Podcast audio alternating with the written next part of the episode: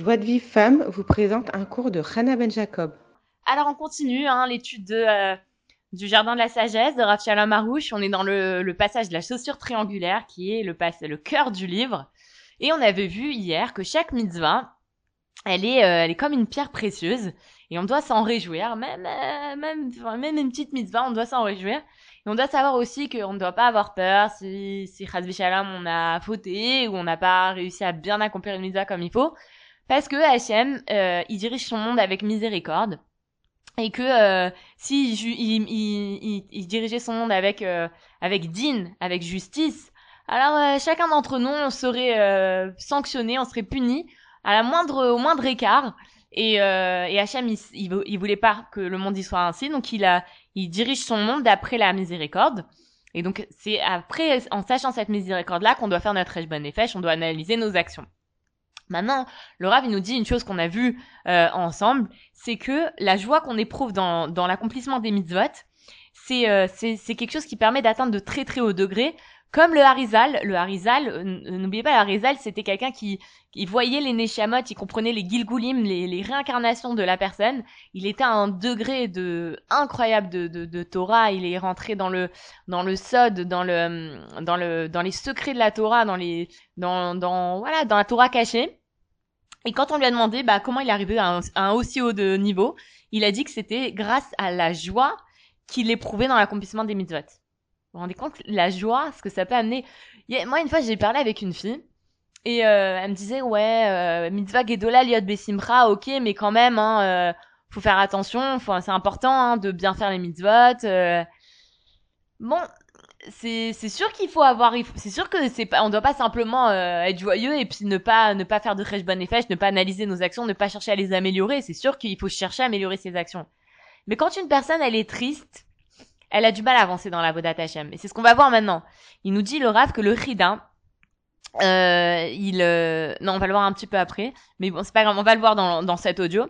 Le Chida que, euh, que, que, que, son, que, que son âme repose en paix, il disait que la récompense de la joie de la mitzvah, elle est encore plus grande que la récompense de la mitzvah elle-même. Et, euh, et c'est pour ça que ça répond à une question qui se pose. Euh, que en fait dans les Teilim, David Ameller il a dit oui Hachem, ta bonté est telle que tu rémunères chacun selon son œuvre.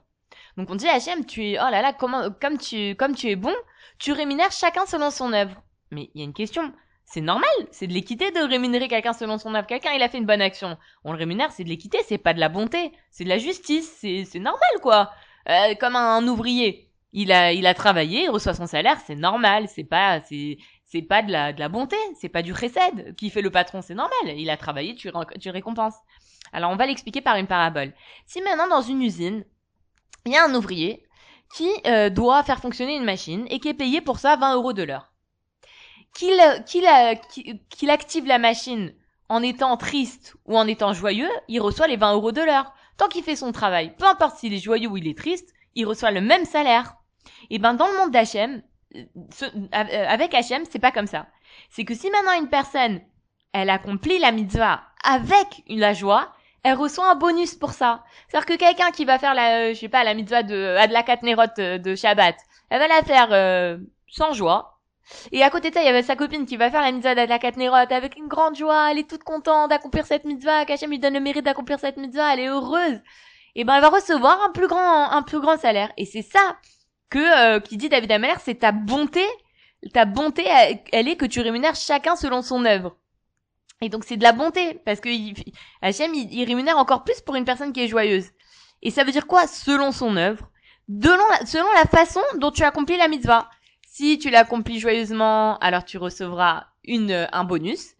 Et euh, bah, si tu l'accomplis sans joie, bah, tu recevras le, le, le, la récompense simple. Et c'est sûr que euh, le, la notion de la, de, la chaussure triangulaire ou le simple, il se réjouit de sa chaussure triangulaire, c'est sûr que chacun d'entre nous doit se réjouir de, de son travail, comme un cordonnier, comme il se réjouit de sa chaussure, un menuisier de son meuble. Mais cette notion-là de la chaussure triangulaire, elle s'applique surtout à la spiritualité. Parce que dans le domaine spirituel, dans l'accomplissement des mitzvot, le Yetzirara, qu'est-ce qu'il nous fait? Il nous affaiblit en, en, nous montrant que euh, bah t'as vu comment t'as fait la mitzvah? Tu l'as pas fait avec Simra tu l'as pas fait comme il faut tu l'as tu l'as tu tu tu vois t'as bâclé ta prière euh, euh, regarde tu euh, tu tu dis du Hachanara il nous montre les défauts dans dans notre dans notre notre service divin.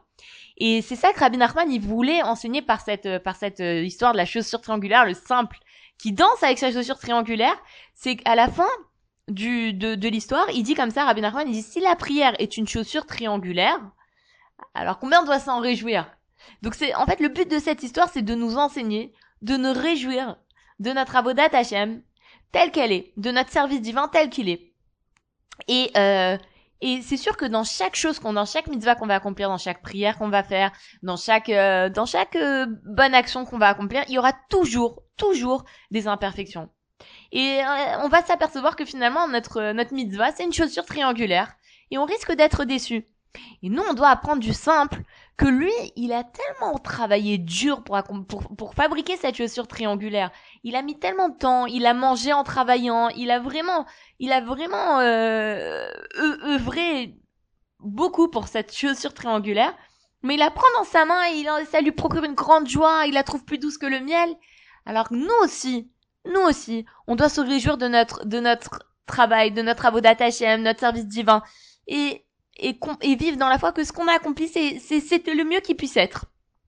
Et, euh, et on doit croire que tout ce qu'on a accompli jusqu'à ce moment précis, c'était la volonté d'Hachem et s'en réjouir, euh, même si c'était imparfait.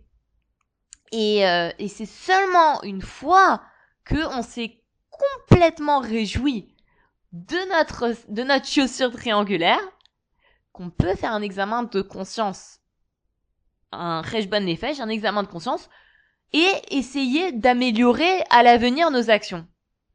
Mais si maintenant on commence par regarder les côtés négatifs de nos actions, on commence à voir nos manques, à voir ce qu'il ce faut améliorer, et que après on fait le Rejban Nefesh sans joie, et on, on se repentit sans joie, alors on va tomber dans la tristesse et ça, ça va nous éloigner d'Hachem.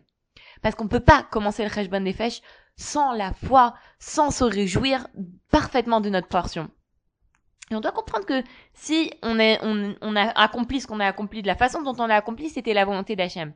C'est pour ça que dans l'Aïdbo des doutes, quand on fait Hitbo des doutes, on l'avait vu plusieurs fois que l'Aïdbo des doutes, il y a une, il y a une façon de faire l'Aïdbo des doutes. C'est pas je reste une heure devant Hachem et je parle ce qui vient à l'esprit. Non, il y a une façon de faire l'Aïdbo des doutes. Et l'Aïdbo des doutes, elle commence par le remerciement. Ensuite, on fait Cheshban Nefesh. On commence pas par le Cheshban Nefesh. Parce qu'imaginez, vous commencez tout de suite votre petite des doutes, tout de suite vous commencez, j'ai fait ci, j'ai pas bien agi, j'ai dit du Hachanara, je me suis moqué, j'ai été jalouse, j'ai fait ci. Ah, c'est, y a de quoi tomber dans une dépression totale. Non, tu commences à être des doutes par le remerciement. Merci HM que je suis en bonne santé, merci HM pour ma maison, merci HM pour tout ce qui va bien dans ma vie, merci pour mes parents, merci pour mon mari, merci pour mes enfants.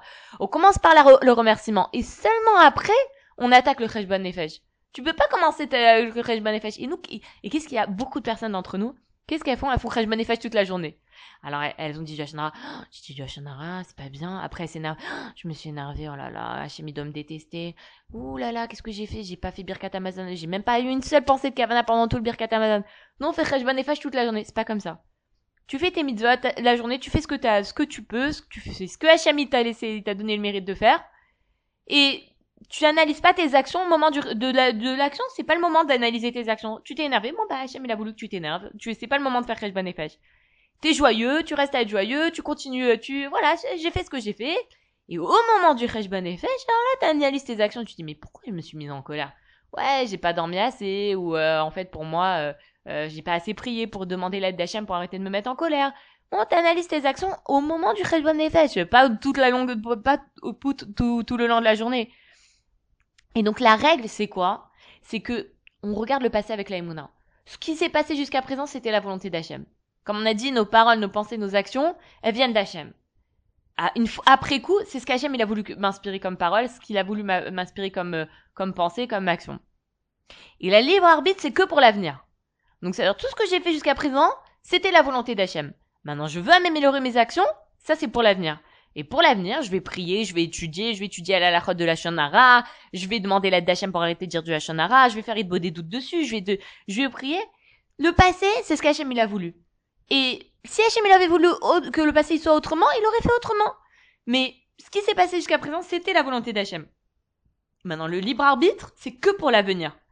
Et, tu, et on se repent pour la, on se repent pour le passé et on demande l'aide d'Hachem pour nous rapprocher pour l'avenir. Voilà, c'est terminé pour aujourd'hui. Euh, N'oubliez pas, petit rappel quotidien, 19h heure française de faire Shema Israël Hashem Elokeinu Echad. Le Shabbat c'est un peu plus dur parce qu'il n'y a pas la, la, sonnerie du réveil pour nous dire 19h heure française. Oups, il faut que tu fasses Krachima, il faut que tu fasses le premier passage du schéma, donc euh, essayez de vous en rappeler. Et euh, n'oubliez pas d'étudier une, une page du Jardin de la Foi. Et euh, bon, bah on se retrouve hein, au, au, au gala de Torah Box. Euh, donc c'est le mardi 16, si je me trompe pas. Et on va voir Avarouche et Bezrat on va recevoir plein de brachot. Voilà,